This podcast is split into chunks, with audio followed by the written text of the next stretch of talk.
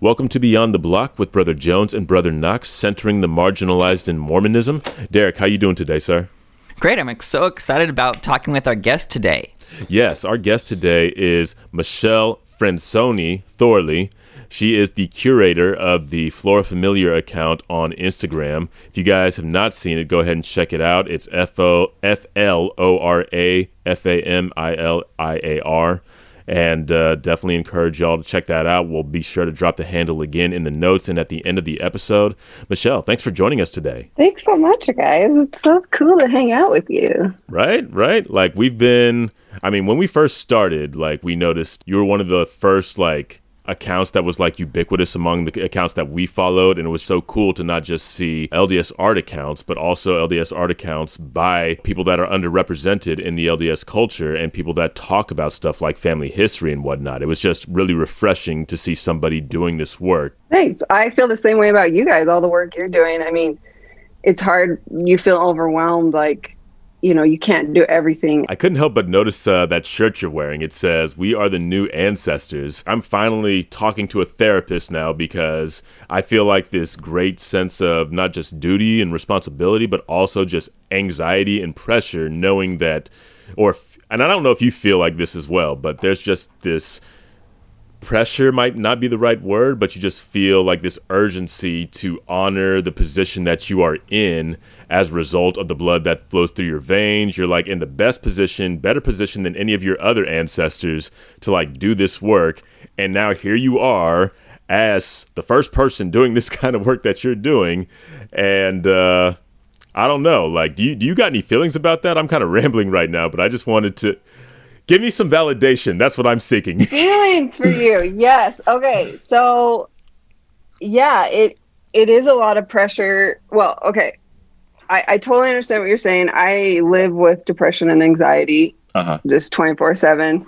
So I totally get that. And the more I learn about my family history and some of the mistakes that my ancestors have made, that really helped me because I was like, well, I can't screw it up anymore.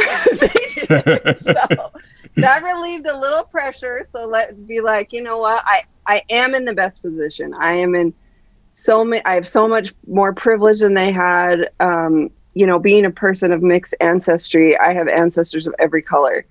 I have African ancestors, I have indigenous Mexican ancestors, and I have European ancestors. And so I, I, have a lot of light skin privilege in a lot of ways. I have access to resources that they didn't. I don't have crushing addictions to alcohol. I'm able to deal with my anxiety in healthier ways.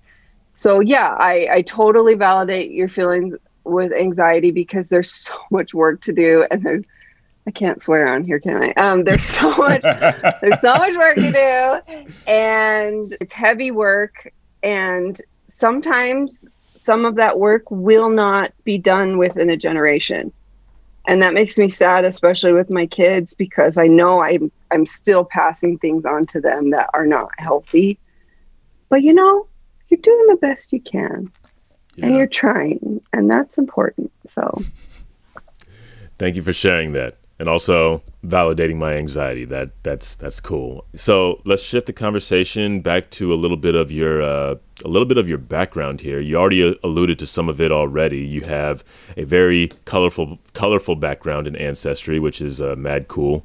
I, w- I want to ask you about kind of what brought you to your current ministry. Like what about your past, whether it be your faith or your ancestry I think um, living the life I have, it has built up a well of empathy. You know, I think the gospel principle, opposition in all things, is something that we don't focus on enough within the church, and that the more pain and trauma you experience also gives you a greater ability to feel empathy and love.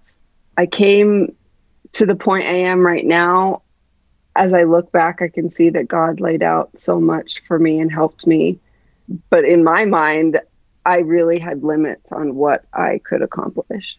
And so, how I came to this was all I mean, it's, it started with just being a kid and really being really close to the spirit. The spirit almost freaked me out sometimes, how much he would kind of prepare me for you know the next step or he would say do this. And i'm like that's crazy. And then it would be something that would totally work out or it would be something that would i would be in a position to help someone. And i just when the spirit tells me to jump i leap. And i think that's how i got to where i am today. Your art is very deliberate in in, in terms of how it addresses themes of uh, you know faith uh, equality, feminism, family history. So, I mean, I know that's kind of a lot of things to address at once, but obviously, your past, uh, your experiences have informed uh, your choice of ministry and also how you address those things. So, you know, start wherever you want, but I just want to get a general sense of how you feel like this has affected the work you do now. Yeah. So, um, it was a rainy day in 1983. no, um, it, so as a kid, I always really loved art. I mean, I didn't know it at the time, but I had a lot of learning disabilities. So I just always grew up thinking I was just really stupid, uh, that I wasn't very smart.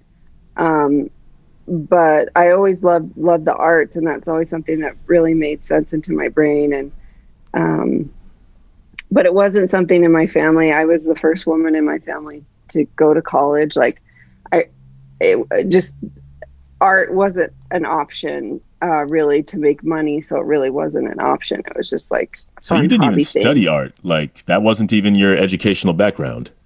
No, I remember I took my one a first art class in school was in high school, and it was the it was my senior year, and I just took the intro art class, and at the end of the year, I still have this note that the teacher wrote me um, and it says, I'm so sorry I didn't know about you. I could have gotten you a scholarship. I, you know, I, we could have done more to help you because you are, you know, you have talent and, and, um, but it's, it's too late in the year. There's nothing I can do. Um, because I was already a senior and, and all those opportunities were gone, but she's just like, don't give up doing art.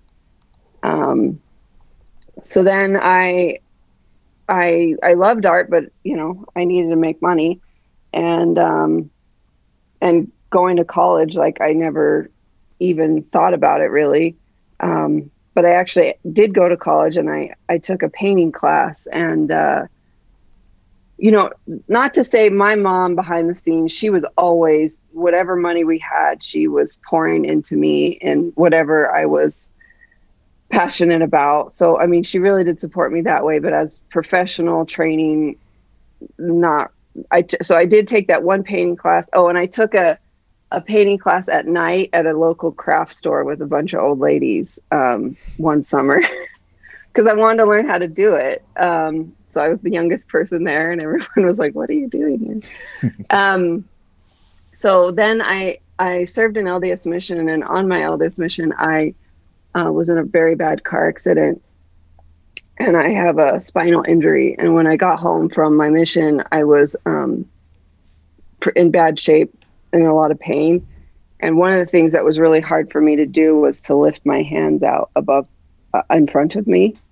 So any drawing or painting was gone. I I I used to really love to like roll brush my hair and do my makeup, but anything above my head caused a lot of pain in my in my arms and my neck and um, so I pretty much just kind of gave up on art at that point.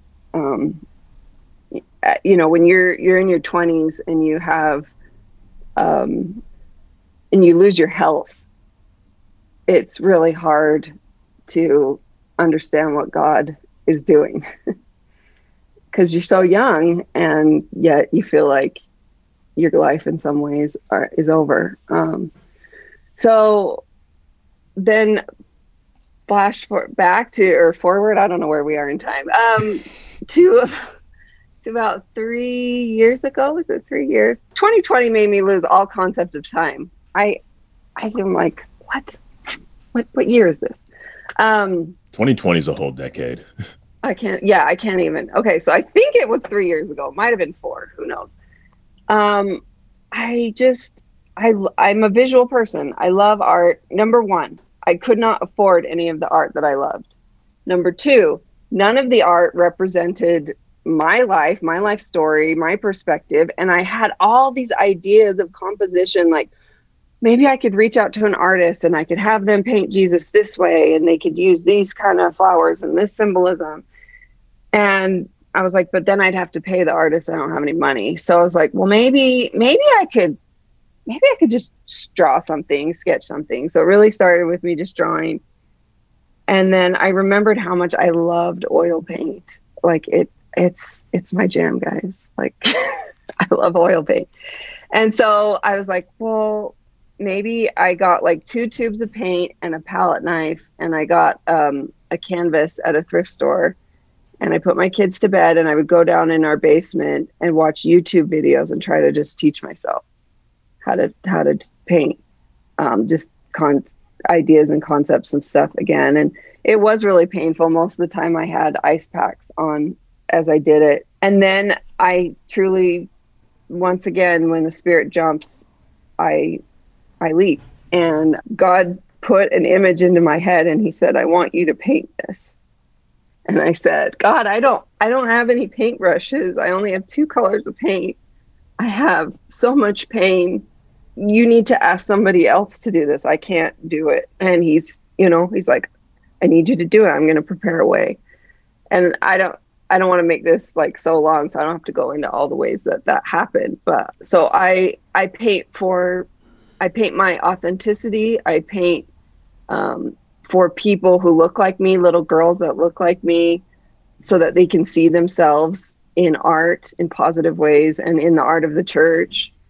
I paint as a way to connect to my family history. A lot of people of color aren't lucky enough to have photos and names and all those things of their ancestors. And so I desperately wanted my ancestresses in my life. And so I painted them so I could see them.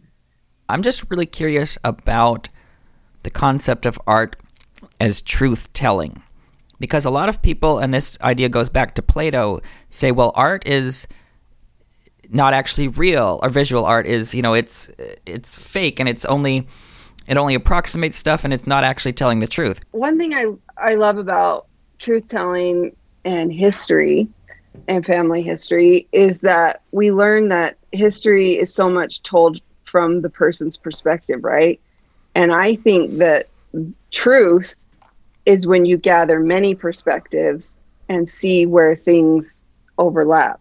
And so for a long time, especially within the art of the church, the the, the truth of feelings, emotions, or what things feel like or look like to a person come from a very homogenous perspective.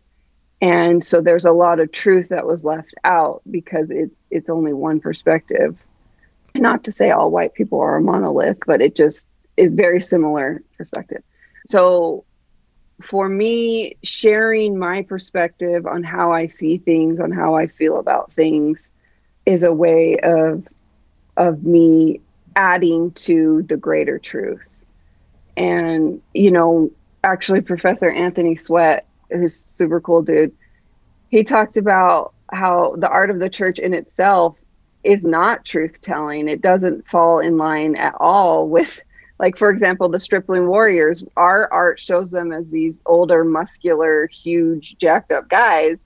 And in reality, they're really were young, young little boys. And uh, we do a disservice to that because I think there's a greater story there when you see them in the actuality of what they were, which was young, you know, young young men. So I grew up around mostly white people, and most of the time I was the only person of color in school. I mean, still to this day, I am the only person of color a lot of white people know, like interact with. I am the darkest person that they have ever like seen and talked to, which blows my mind, but it's true. Where are you right um, now? I'm in Utah. I okay. grew up in Utah. I grew up in Utah County. Um, so that's a whole nother story there. I'm but, so curious.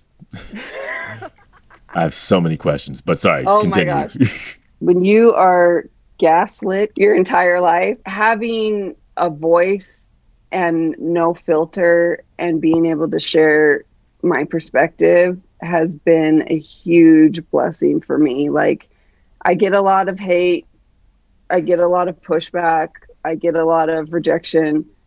Um, but that's one thing my Instagram account and my art, and even my family history journey and my anti racism journey, I, for the first time in my life and my ancestors' life, I'm able to speak the truth. People try to gaslight me, but I, I I live in my authenticity. Like this is this is who I am. This is who my ancestors were. This is my life story.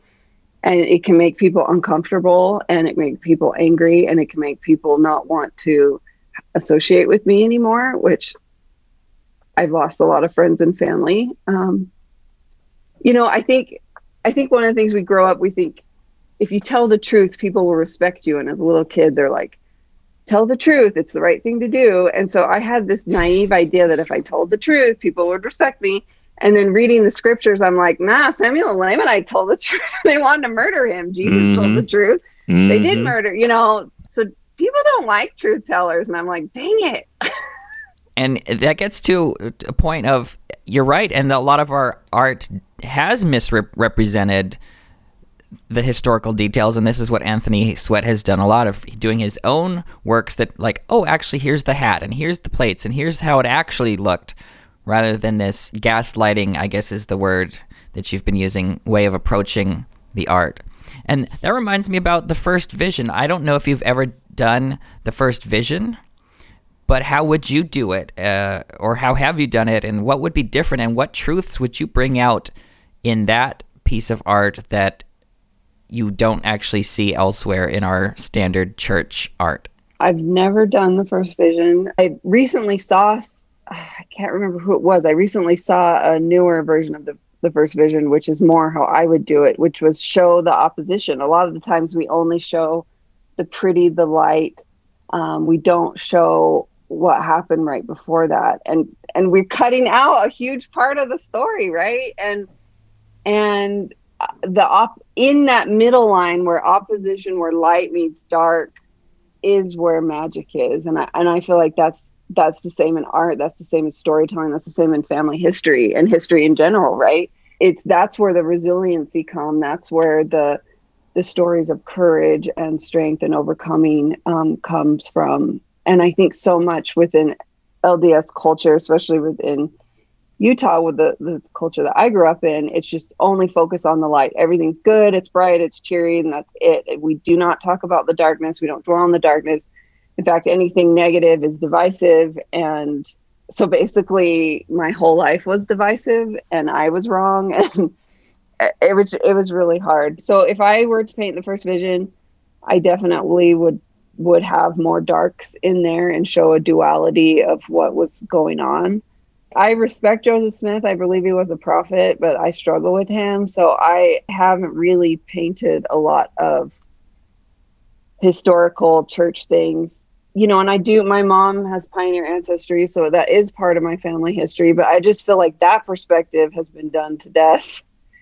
And I'm all about like new perspectives for my things that affect me personally. But like the you want to talk about Jesus, like who, you know, who he was and who he looked like. And I recently been exploring that. I and and I've done a lot of research into even like the kind of clothes he would have worn and why he would have worn those clothes and what his skin tone was and his hair texture and and things like that to try to obviously my picture I don't I can't paint like a photograph so it's it's not meant to be like actuality but just how I see and feel him.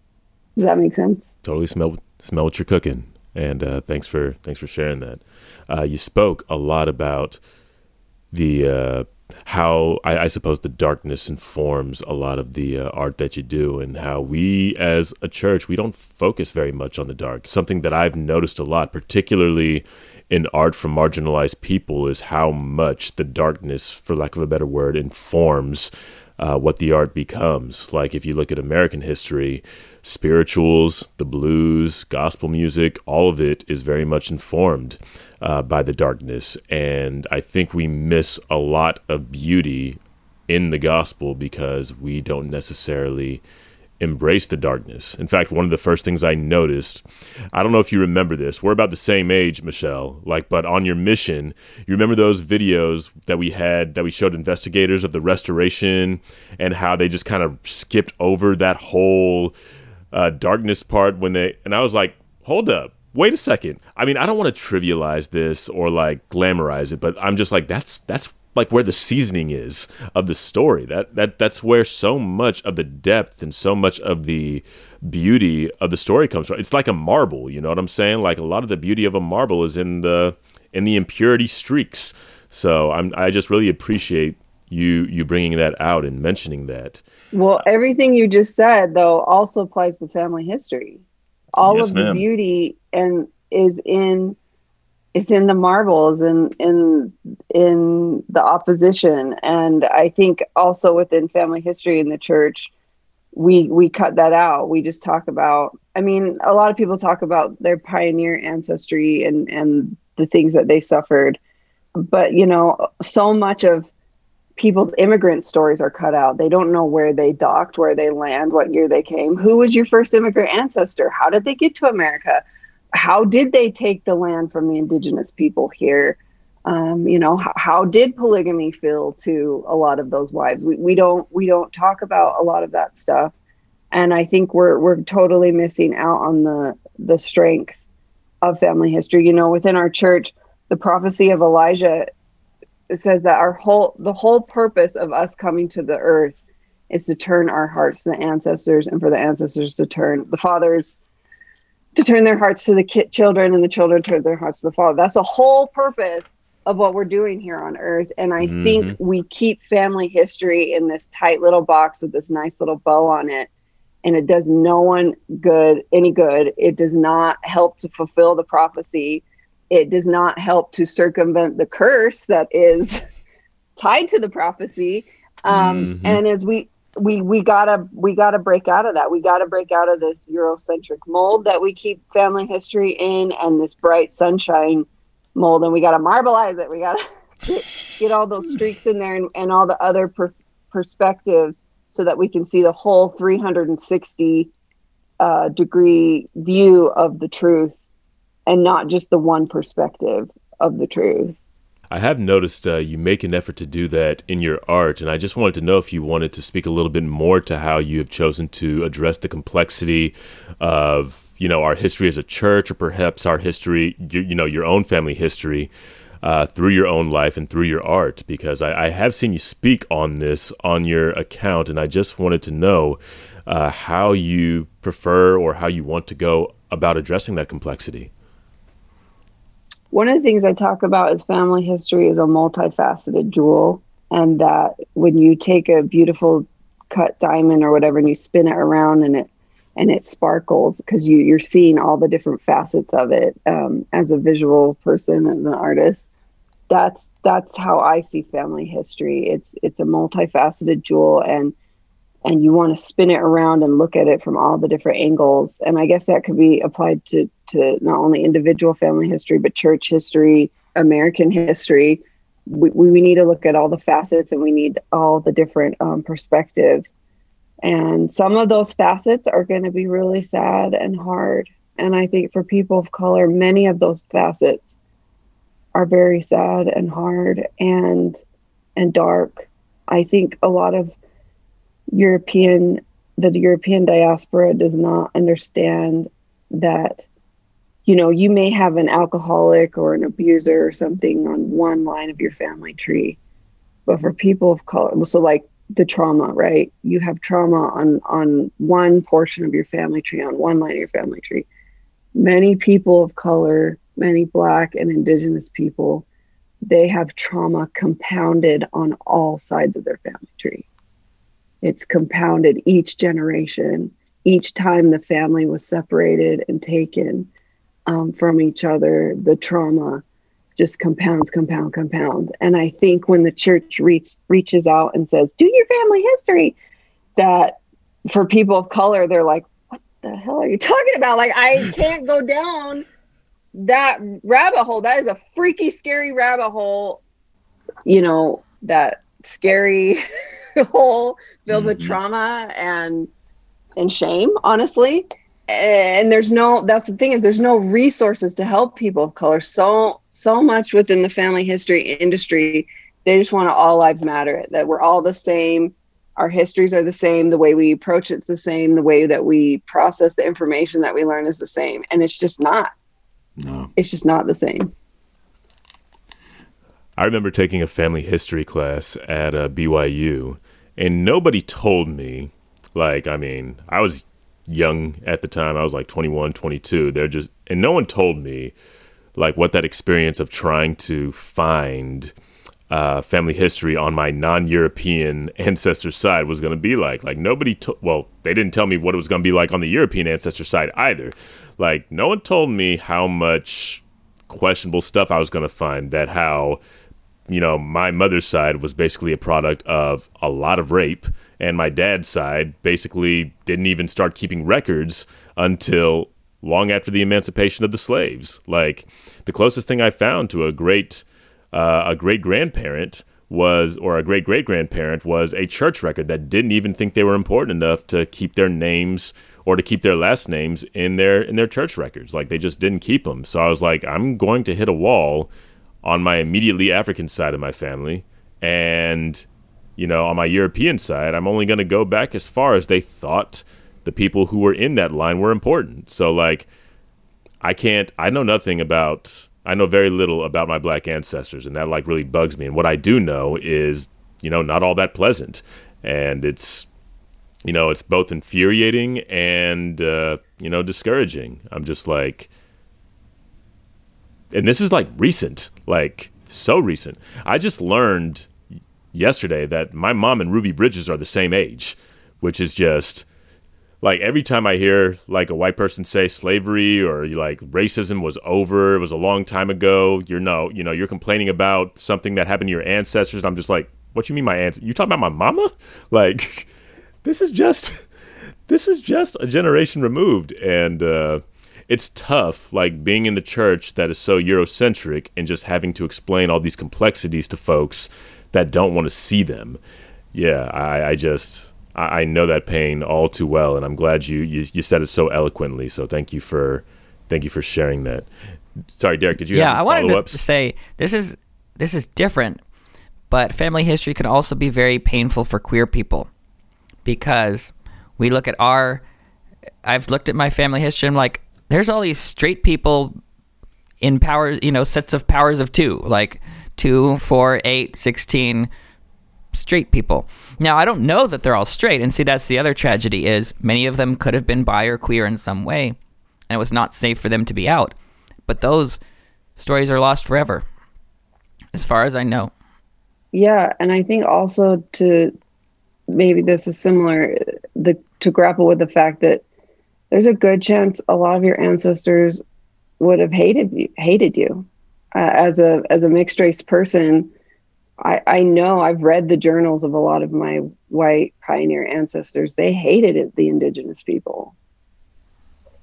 And, you know, mixed race was considered a sin uh, for a long time in the church. They would have hated me. And I'm, I don't want to, you know, put feelings onto you, but I, I understand for, for LGBTQ people, that is really painful. And, the loss you know i think in family history you you there's something so exciting about seeing someone that in a photo that has your same eyes or knowing that you share a same love of music as an ancestor or something and i would imagine for for gay people that knowing if they had the same you know sexual desires and attraction and and and that you got that from them. Like it you know like it's a, a maybe runs in the family or something like there would be something so healing and connecting about knowing that and that you don't get to have that. And i'm i'm sorry. Yeah, and it's tough. Like I don't even have to go back even one generation before I find people who reject me. It's my own parents, right? And so that's the other lived experience of queer people is many times we're rejected by our own fam by our own immediate family, not the ancestors, just like your own parents and siblings and that can be tough. Like why do you want to invest time in that when for many queer people our real family is chosen family and not biological family. That's where we've had to land, and so that's uh, with both of your perspectives that you just shared with me. Then, then why is the prophecy of Elijah how, with those very real, very valid viewpoints and painful painfulness of it how, how do we accomplish the prophecy of elijah because it's very important I'm really not in a position to answer this question other than, like I told you at the beginning, I felt this pressure, and this is the closest thing I felt to the spirit of Elijah. And I, and I know it's the spirit of Elijah because I have just felt like it wasn't it, it wasn't just an anxiety and it wasn't even primarily an anxiety. I just think that's the best word i have for it. It's just that i have felt prompted to do certain things that honor the suffering and sacrifices of my ancestors. But like I don't think I have any consistent, protracted experience with that particular gift. Uh, the way that you seem to have, which is why I defer to you when you like ask that question. I'm just like, I know you have more experience with this than I do because you know my spirit, my my experience with the spirit of Elijah has come in like short little bursts, and uh, whereas I see the content that you've created, and I'm just like, the spirit of Elijah, family history. This is this is like infused in your work. So I'm just like, I don't got no answers to this. Like, I feel like I'm Sway and you're Kanye right now. Like, I don't got the answers, man. Like, I don't have these. Yeah. So to me, the spirit of Elijah is really about no one getting left out. And a lot of people think, oh, you know, maybe I can be perfected without my parents or without my children or like maybe I can be perfected without my queer children or whatever. I'm like, no. Like we're all inextricably tied together in some way. And this idea that for example, right now we're in a situation where I could go to the temple and seal my all my ancestors to each other, but I can't even get sealed to to a partner that of my own choice, right? So what does that do? Like how am I going to seal myself to all of them if I can't even get sealed? And, and, so yeah, it's this idea that uh, I've used this analogy before. It's like, oh, Derek, you won a free trip to Disneyland, but you have to leave your foot behind. I'm like, nope, I'm not going to Disneyland without my foot. And I wish there would be straight people in the church who say, nope, we're not getting anywhere unless we're going there with our queer siblings. But people just somehow leave leave us out, uh, and yeah. So that's to me the spirit of Elijah is is to realize that no one can be perfected without everyone else. That I think that definitely is part of it. I think what what I have done to get me to the place where I am today is I broke the little box. I I do not keep family history in a box. I do not keep temple work in a box. I I interact with it in in different ways and I broaden the scope of what it means to turn a heart. Um, and that's what I try to show other people, teach other people on my Instagram account and with my art is that there's not only one way in this door and the way that we've been shown how to do it is not is not the only way. You know, I I think family history is about music. It's about recipes, it's about clothing and hairstyles uh, jewelry and textiles. It's it's about nature and dancing. I think there's so many doors and ways into turning a heart. You know, the the the prophecy of Elijah d- doesn't necessarily say, you know, everyone has to be sealed and married or whatever. It just says that you have to turn your heart. You have to feel connected to the past. You have to understand the past, and then any mistakes or hatred you know that that's one thing i do love about the temple is you know we we get to wash the blood and sins of that generation away for that person. And then we talk about the compounding in negative ways with the generational trauma but there's also compounding of generational healing. And i think we see that in in our temple ordinances um, of that healing for just individuals um, not necessarily as a couple and so I think a lot of white people, white people in the church, have a lot of um, shame about racism and and white supremacy, and I think one of the ways they can deal with it is to help their ancestors wash away the blood and sins of their generation and do what their ancestors could never have done, which is, you know, denounce white supremacy, accept racist and, and biased thoughts, and go see a therapist and and move forward and try to um, try to start that generational healing. And I think for people of color, it's hard. I think a lot of white people right now don't realize how much people of color deal with internalized racism, how much shame we carry to even connect to these ancestors because of white supremacy. A lot of us had to pretty much denounce our whole family because we didn't want to be socially, we couldn't be connected to these brown and black people. Uh, we wouldn't have the same uh, opportunities we wouldn't uh, be able to have the priesthood with, in the church. We wouldn't um, been able to be safe. Sometimes you're a lot safer if you could denounce that family, and the pain. And I, I I'm I'm drawing parallels with with uh, LGBTQ issues, and and and maybe I have no right to, but I just think that pain of not being able to live in your authenticity and the shame that comes from thinking that your authentic self there's something wrong with it. I mean, Brene Brown's talked a lot about the the toxic horribleness that comes with not being able to be your authentic self and um, how that physically destroys your your physical body as well as your emotional and mental state and i think us embracing who our ancestors were helping them to heal helping um, ourselves to heal, preparing a better, more equi- equitable um, society for our descendants and the and the children that come after us. Um, I think that's all part of family history. Yeah, I think that's a very valid point. And with queer people, it's not just the rejection of one's ancestors for respectability. It's rejection of your fellow queer people today. And I see this a lot in the church where some people will try to become respectable in the eyes of, of church culture. And they will end up distancing themselves, oh, like, oh, I'm not like those gays that are promiscuous and, and getting married and having sex and, and doing all the gay stuff. Like, I'm this virtuous poster gay child. And that actually can be very damaging to that person's soul and to the rest of the community because then that example can be used against the queer people who are just trying to be their authentic selves the way that God designed them. Yeah, I definitely see uh, see those parallels. I do I do want to to mention something that I've I've come in contact with that um, I think a lot of people in the church that feel like they're so super woke on LGBTQ issues can also translate that into being super woke on racial issues.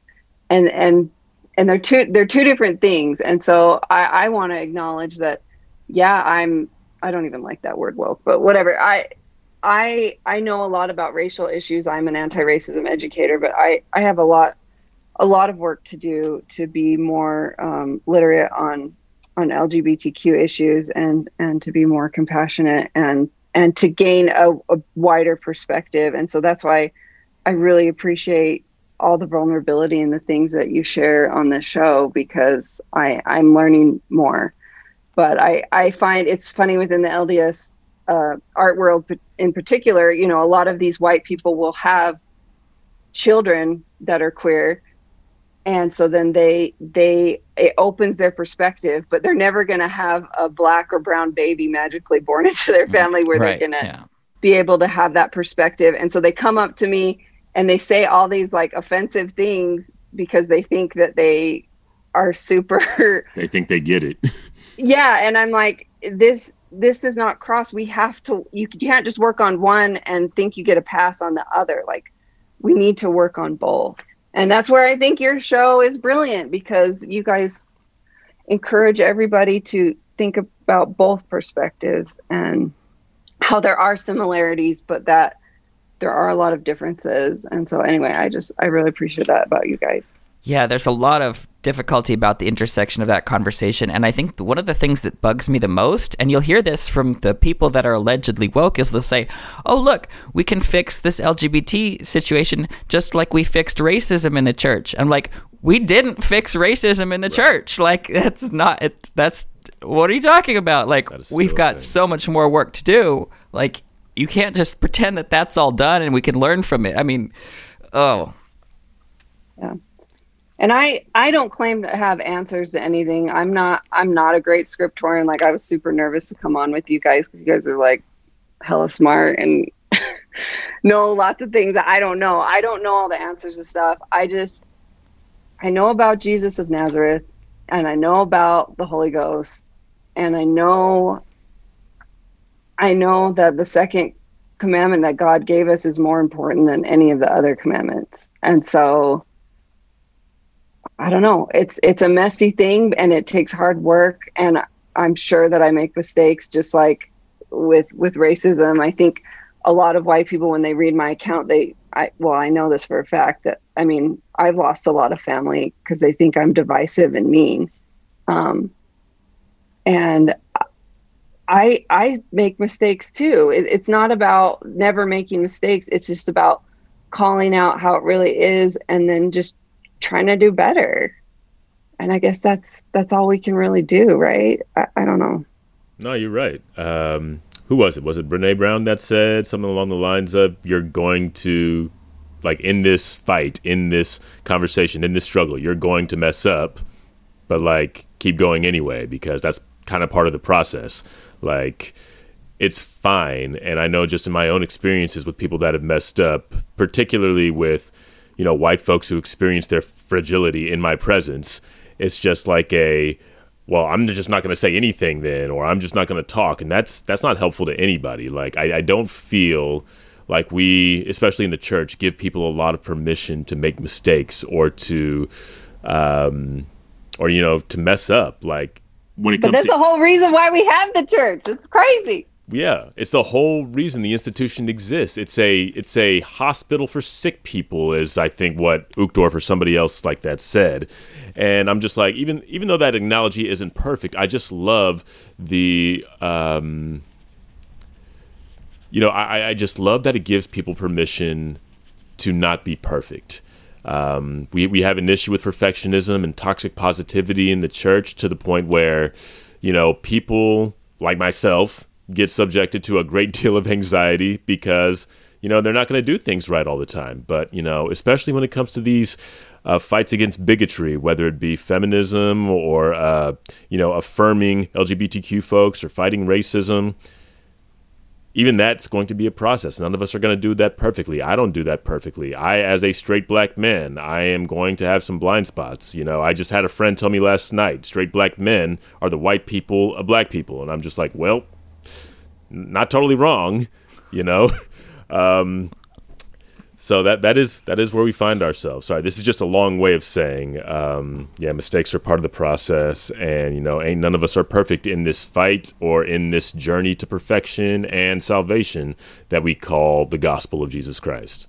Thank you so much. I I know I'm jumping around a lot, and I think you know that's why my account might be hard for people is because for me in my mind and my heart all these things are interconnected but for a lot of people these are on completely different planets like anti-racism work family history church um, feminism they're, they're all separate. And for me like how my brain works is like i have like a, a hurricane going on in my brain and there's all these things floating around. And when i try to like talk to people I'll like grab a thing out of the hurricane and try to set it in the eye on the floor so you can see it. And and that I've I've realized that I'm a really bad communicator with people who don't think like I do because they're like, "What is this one thing you're holding?" And I'm like, "No, but it's it's all connected." And they're like, "You're crazy." So I, I don't know that that's the case, Michelle. Like, I don't think you're a bad communicator with that stuff. I just think that people are so unconditioned to think in the way that you do that when they actually confront that, there's might be a little bit of anxiety or apprehension on their part because they just don't want to embrace that. Like, I mean, I'm speaking for myself, and uh, but when I like came across your account I'm not going to say I immediately got it, but after looking at a few posts, I was like, oh, this is who she is. Like I already had a picture in my mind of what you might look like, what your experiences might have been, and uh, I was like, this makes sense. Like this intersection of race, feminism, family history, faith. Like it was all pretty clear to me. But also, I'm conditioned to be able to see where all that stuff you know comes in community with each other and how there's an intersection there.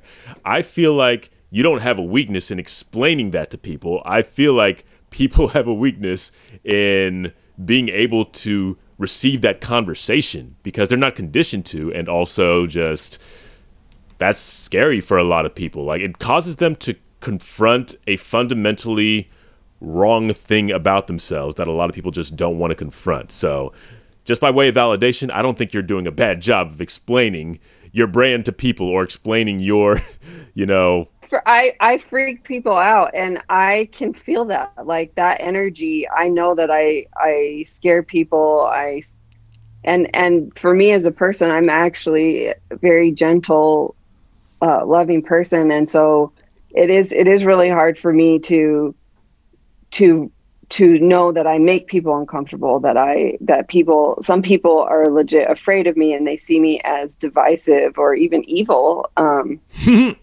and it's uh, it it's it's painful, especially when it's people that actually quote unquote have known me my whole life. Um, yeah. Um, but and sometimes I ask God, why are you making me do this? Like, I I don't. Sometimes I don't want to do it. As as bold as I am, sometimes a lot of times I don't. It, I I don't want to say. I don't want to hurt people and make them afraid of me. Um, but if God asked me to jump, I leap. So mm. all think all these things are connected for me. They are authentically who I am and how I feel. I don't sensationalize or over dramatize the things I talk about. And actually, I don't think people realize how much I check in with God before I post or write something or paint something. I'm always checking in with Him um, and asking for help. So I don't know.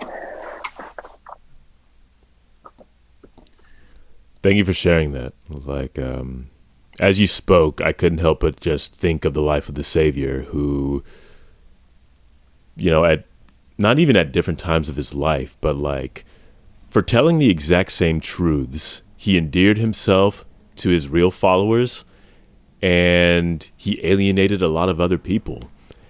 And uh, that's what I heard as you spoke. I feel like all you've done this entire time is just tell your truth in the way that you are uniquely qualified and able to do it. And yet, like the Savior, it probably hurt to see people experience that or receive that from you and decide that that's too hard or that's too scary or that's even evil like and that's what i heard when you spoke is just this lament at not being able to gather everybody in by telling your truth. Yeah, I know. I think you you expressed it perfectly. That is exactly what I would say, and I I uh, there's a lot of times I think anti-racism educators, you know, my good friend Jasmine from uh, First Name Basis podcast, we we talk a lot, and just like we wish we could stop talking about this. like we we wish that we didn't have to say these painful things and make people upset. Like we just want to rest and go run through a field of wildflowers. Like we don't want to, we don't want to want to do this a lot of time. But we, that's what I think. So many people don't understand. We do it because God has asked us to do it. Right. Right. And um, and yet we get called, you know, divisive and and mm-hmm. I mean, I I think and, and especially with family history, like I've worked really hard within the industry to try to show people how Eurocentric it is and how exclusive it is and how we need to be inclusive in family history. And I got so much pushback. Um, you know, they called me divisive. They've they've questioned my, you know, my count looks like someone who's just about to leave the church. I asked to get paid for some services that I did for a church organization. and they accused me of being flippant with the Lord's sacred funds. Ah, hell no. They didn't. And I and I I think I I've showed you guys my painting I'm working on of Jesus. Like people have accused me of not not following Christ or or being bad or wrong or whatever for talking about racism or for pushing back on stuff. And I think one of the reasons my recent my most recent painting of Jesus is to show people like I know him. I love him. I follow him. And you can accuse me of whatever you want. But I hope this painting shows you the proof of how I feel about him and the connection I have to him. And what I do is out of love for him and for what he's asked me to do. Anyway. It's all good. Take your time. But yeah, ultimately they're going to think whatever they want about me, and that's okay too. I I built up my racial stamina, like maybe callous that you said it. It's getting there, um, but opposition in all things. I also need to leave myself vulnerable so I can be able to empathize and touch people in ways that I need to as well. So I'm getting there. That's such an important point, by the way, and I'm really glad you said it. I was, uh, whose interview was it? I think it was Ijeoma Oluo's interview where she said, "You think I want to be talking about and writing about race all the time? Like, I want to write, I want to write novels, you know." Um, it, it's like people think that we are doing this work that we're doing because we're trying to start trouble or that we're trying to like just play the race card all the time or trying to sow seeds of discord, and that's that's really not it at all. I'm glad you brought up that conversation with Jasmine because I feel that on such a visceral level. I hate it when people um, see this part of my identity and think that this is all I am, or that because this is all I feel to talk about, that this is like the extent of my identity. I'm just like, no, y'all are making us do this. Like, we, we love to not I would love to just be my dorky self who just loves watching anime and like playing video games on occasion. Sorry, Derek, no disrespect. I do. I want to do the nonsense.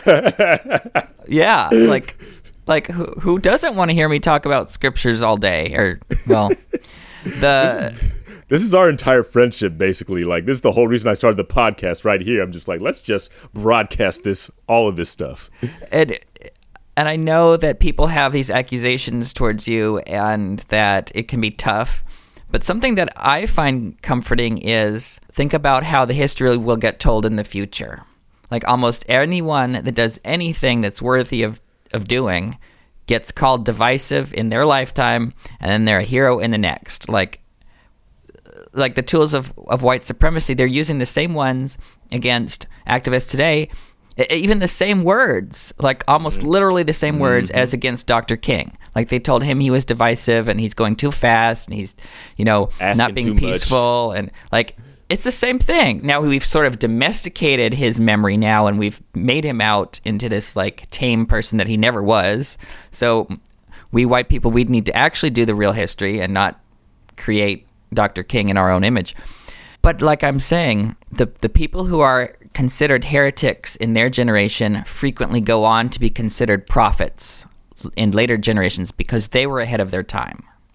Mm. So find strength in that if you if you can. About to say, how's that make you feel, Michelle? You're ba- you're basically a prophet now. no, ultimately, I I I am very self aware. Um, I think being an only child, uh, there was no one else, and a daughter of a single mom. So my mom was always at work, so I was alone most of my life. And so I'm very self aware, very, very know myself a lot. Um, and so when I do things, I, I really do check in with God and I check in with myself. And like ultimately, you know, my, my whole life, like teachers told me I was stupid. People made fun of me because I was Mexican. Um, I've been told all these things about myself that were bad or that were wrong. Um, or that I was doing things wrong or I didn't do things in the right way. But the spirit was always with me.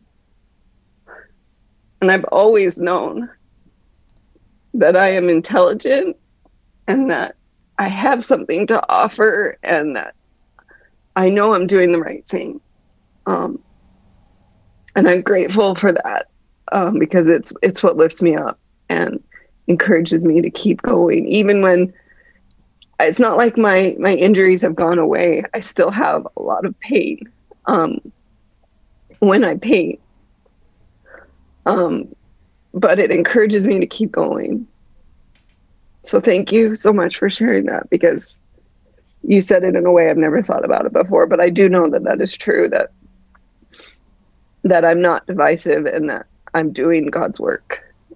And I think that about you guys too. You're doing God's work. You're making it more inclusive and not exclusive. So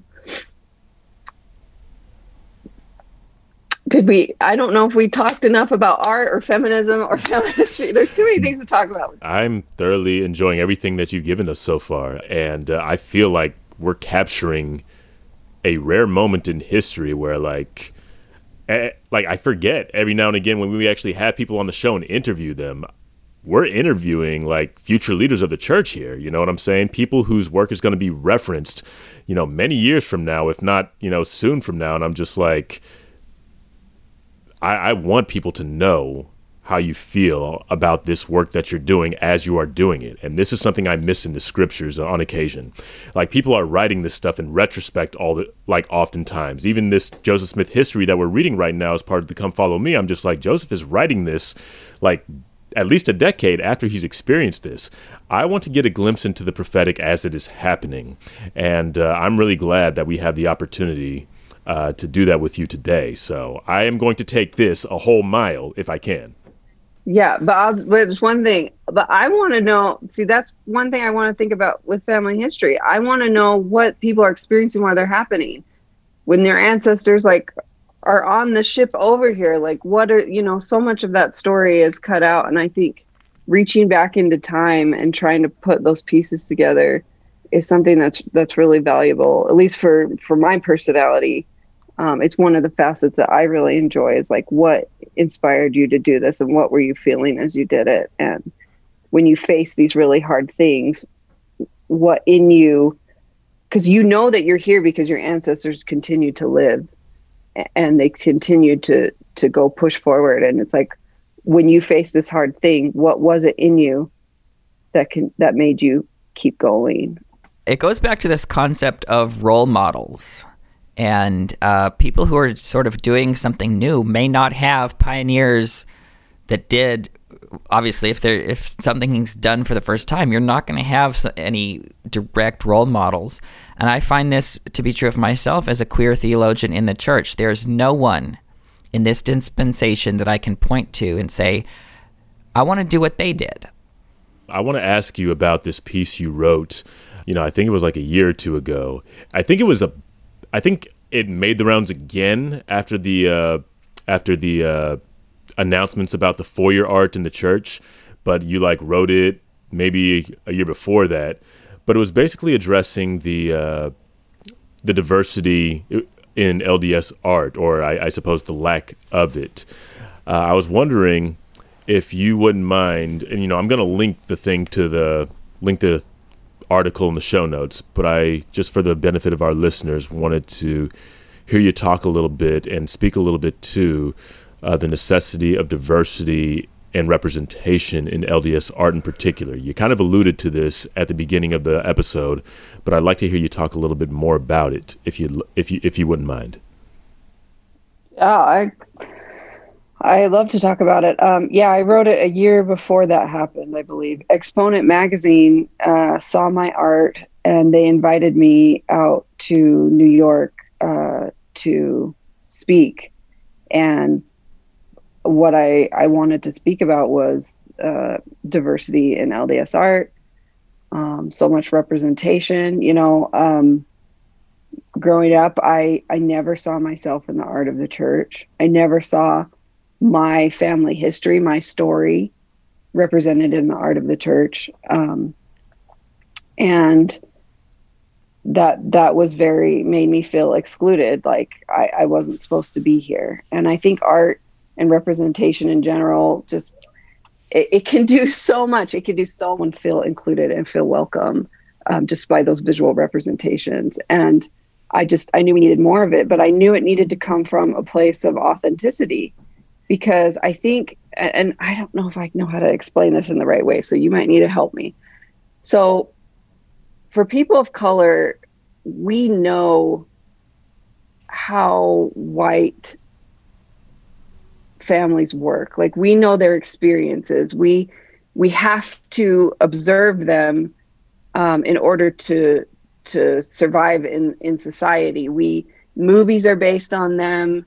So so not that I mean everyone's an individual, but for for the most part, people of color really understand the white world. Eh, do you know what I'm talking about?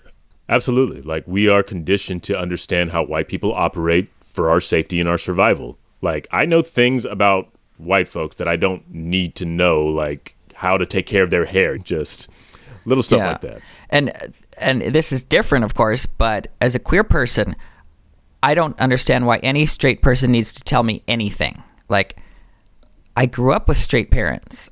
Like I grew up in a straight world. I had to navigate a straight world to survive. Like until I was 18, the only things I knew were straight. I had never uh, met another LGBTQ person until I was 18. How do you think you have anything to tell me about straight anything, right?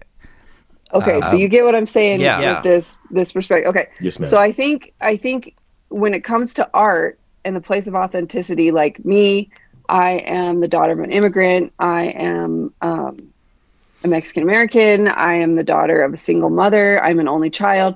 Like my perspective is is so different, and like most white people can't.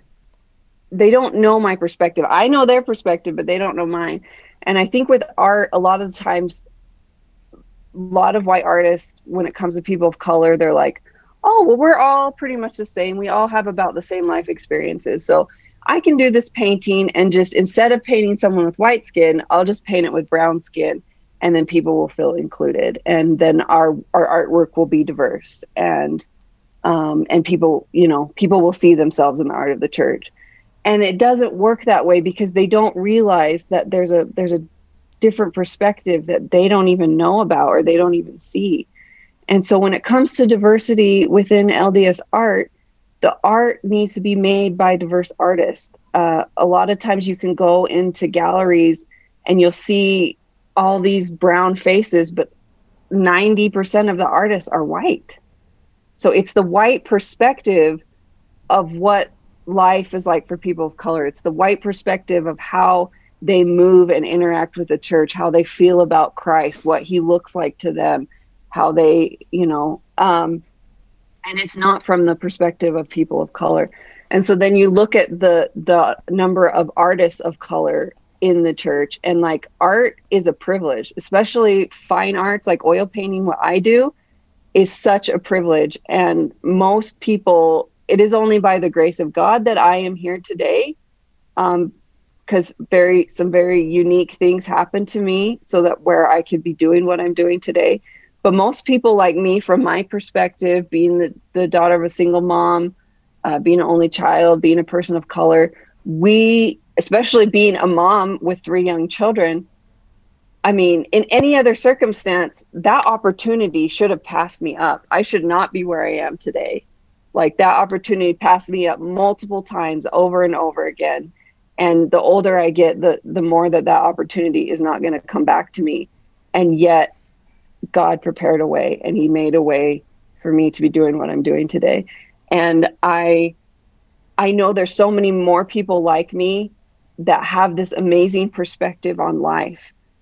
There are no black men LDS artists. Like we have Melissa and we, we love Melissa, but like Melissa can't carry everything on her shoulders and do everything. Like we need multiple black artists from multiple black experiences because black people are not a monolith I really want more diversity in the church, but I want also diverse artists. And I think a lot of things that are set up for artists, they're like they're just they're just leaning back and they're like, sure, if artist of color shows up, we'll you know we'll include them.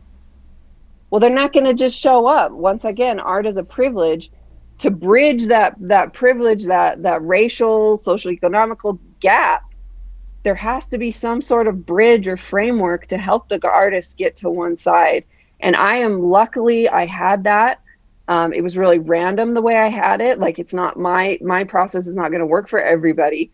Um, I wish there was a better way to bridge that gap. And there is only one grant that I know of. Exponent started a, a LDS uh, Women of Color uh, grant, artist grant.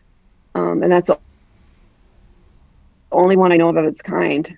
And then there's lots of young mothers who I, I don't know how they're going to get their shot. I think there is a, mother artist, LDS mother artist grant that I applied to five times and didn't get it. Um, but I, we can't just we can't just lean back and think that these diverse artists are just going to magically show up.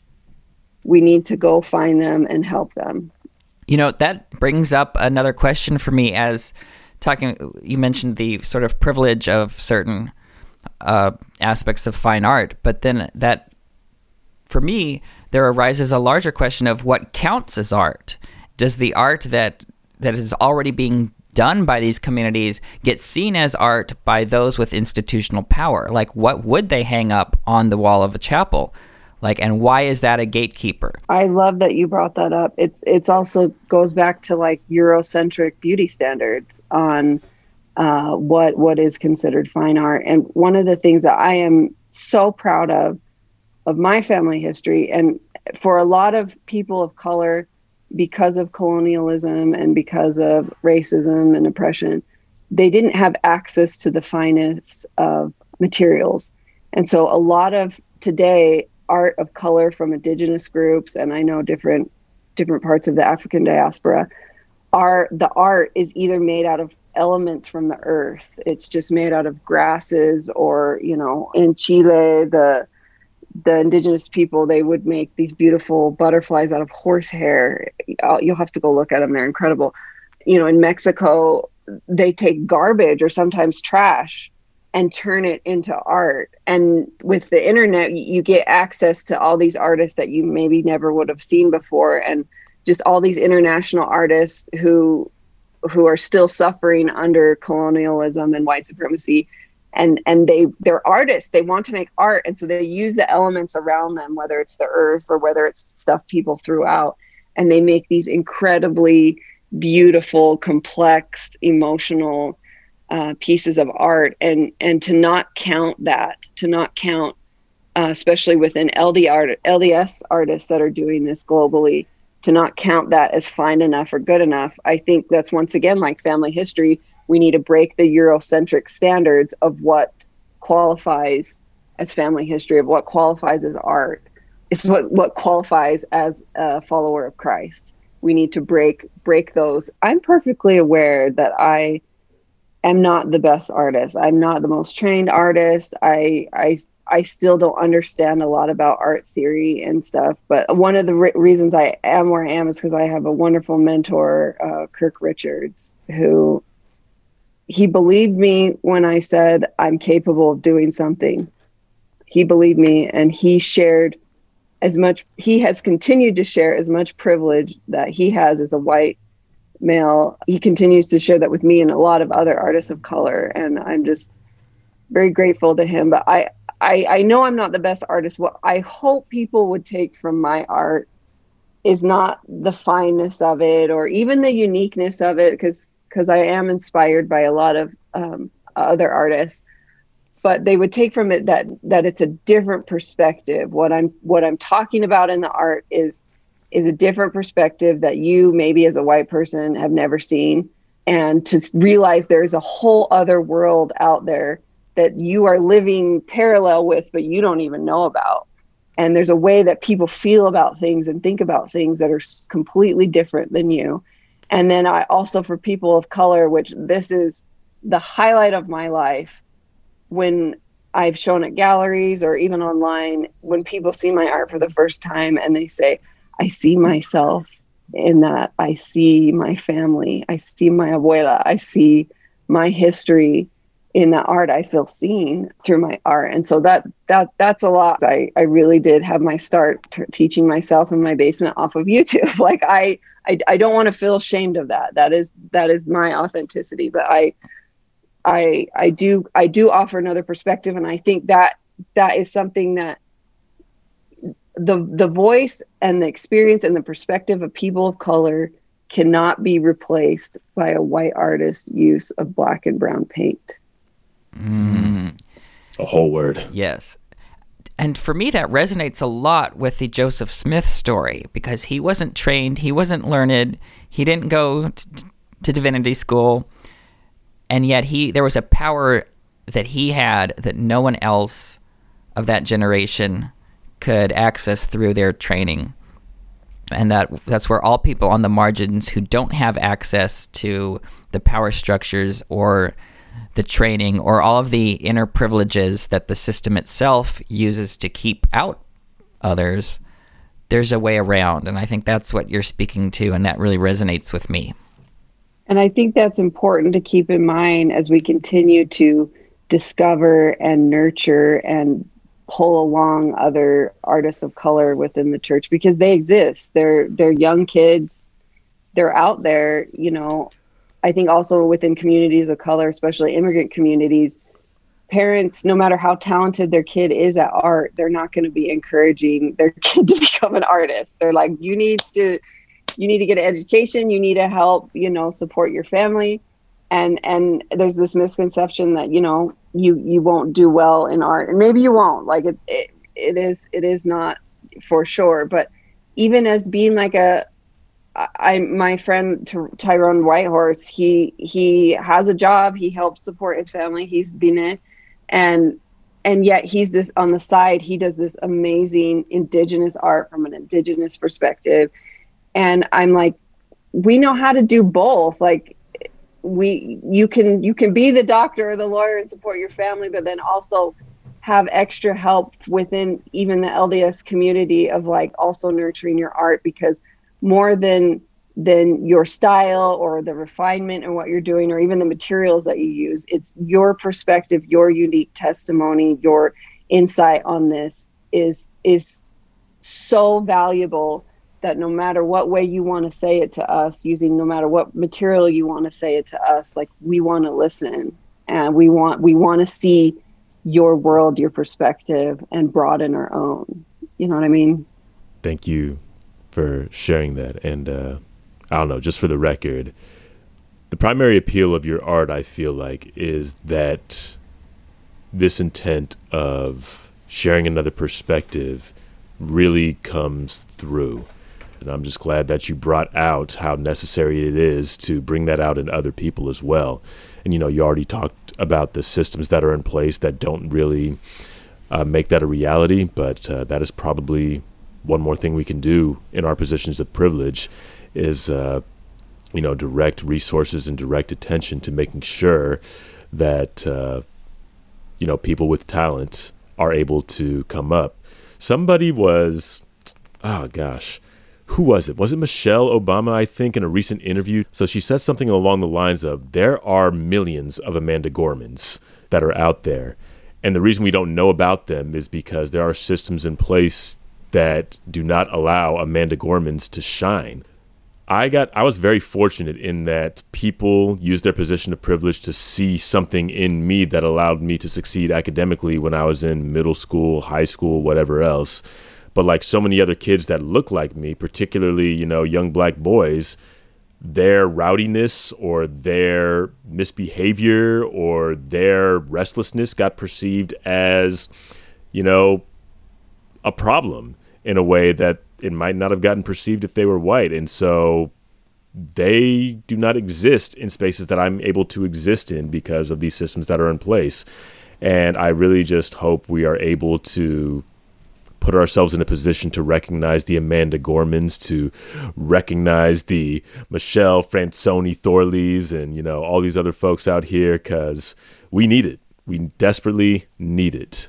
Um, anyway, with the time that's remaining, Michelle, is there anything else you want? Uh, anything else that you want out there? I guess the only thing I didn't really talk about was just my connection to feminism and just I I heard the word ancestresses uh, a couple years ago, and I don't know why that sunk deep down into my soul. And within family history, there's not a lot about the women in history. Uh, usually, that they were a mother, they had 20 kids, and then they died. That's the extent of how how important they were as individuals. And I, through my art, I've done a lot to reclaim my ancestresses, to give them faces, to give them stories, to give them life. And some of that comes from my imagination, but a lot of it comes from a lot of hard work of finding out what society was like when they were alive and what it was like in their in their puebla, you know, in Mexico City at that time. And um, I'm fortunate that my family lived a couple blocks away from Frida Kahlo. Um, and so a lot of like her life and what was happening around her, you know, I've kind of been able to piece together about maybe that's what my ancestresses were either seeing or thinking, or, you know, Frida Kahlo's a, an individual. So obviously they, they might have hated her. I don't know. But um, uh, just to kind of explore your relationship with your female ancestors because because and I think that's really fascinating to do it because you can't go the traditional way of the records and stuff. You have to get creative. If you want to bring your female ancestors back to life, if you want to flesh them out and and and look into their faces, you have to get creative and you have to know about history. And I it's it's just so exciting and I encourage anybody um, to do that because I, I think you talked about in your episode of heaven of with Heavenly Mother how even with with men i think it's so important to know about how your female ancestors were out there um, surviving overcoming horrible things that happened to them and that they continue to press forward. And um, and it's the reason we're all here today. So um, and family history is anti-racism work because I, I really gained my racial literacy and my vocabulary. I put words to experiences that I've had my whole life and my ancestors have had my whole life. Um, I was able to put a name to what was happening to them and to me uh, because of anti racism work and understand things on a very personal level. And so I just think don't put family history into a box. Like break up that box, throw it away, and just let it let it sparkle and shine and and look get creative on how to how to turn hearts um, to the people that came before you. So I think that's it. awesome. Uh, before we wrap up here, would you mind sharing with people uh, where they can find you and your work? Yeah, uh, Flora Familiar uh, on Instagram. You can purchase my work. I have a website, florafamiliar.com. And um, yeah, Okay. She has a Patreon too, guys. And uh, so, you know, we'll put a link to that in the show notes so y'all can just, you know, hop on that because, you know, support art and all that other stuff. That's important. Um, and we're all we're all just we're all just creators out here, guys. And uh, this stuff we do is, uh, you know, it's a big part of us, and this is we spend a significant amount of our time doing this work. So, yeah, definitely support that Patreon. Again, link in the show notes. We'll put that in our link tree as well. Michelle, thank you again so much for joining us today. This has been a real treat, and we are just so happy that we've been able to finally like make this happen. Um, it's always great to you know get a taste for other people's ministries and how they are bringing forth the work of Zion in the unique ways they are qualified to do it. So thank you for sharing your time and your talents with us today. Oh, I know people say this all the time, but I just want you to know how how much I mean it, how honored I was when you reached out and asked me to be here because I I have a lot of respect for both of you and um and I really what you're doing is healing a lot of hearts. Same reason you're doing it. We we got to. I'm just I'm doing it for fun. oh, she's doing it for fun. I want to be running through the wildflowers. Yeah. All right. Anyway, you enjoy the rest of your day, and uh, thanks again. Okay. Bye.